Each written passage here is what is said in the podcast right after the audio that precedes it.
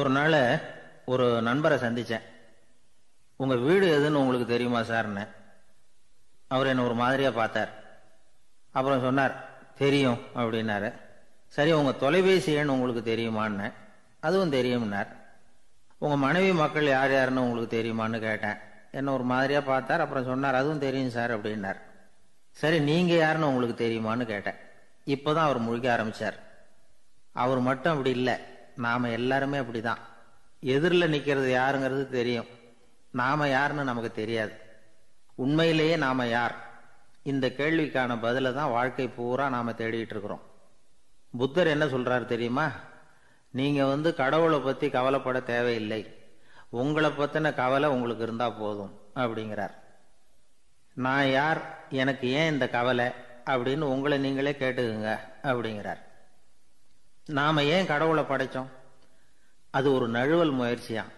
அதாவது தன்னிடமிருந்து தானே தப்பிக்கிற ஒரு முயற்சியா? இப்படிதான் அதை சொல்றாங்க அறிஞர்கள்லாம்.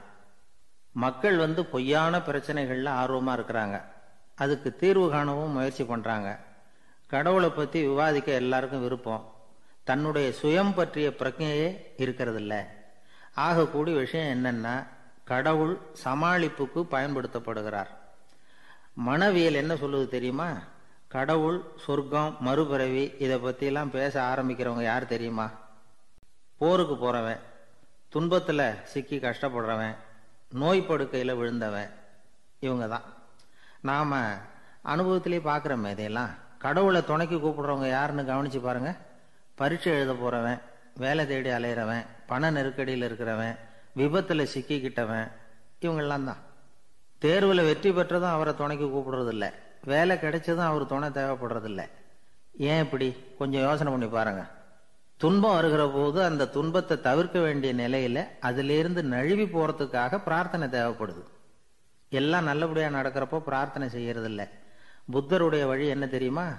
அந்த வழியில கடவுளும் கிடையாது பிரார்த்தனையும் கிடையாது. புத்தர் செய்தது இதைத்தான்.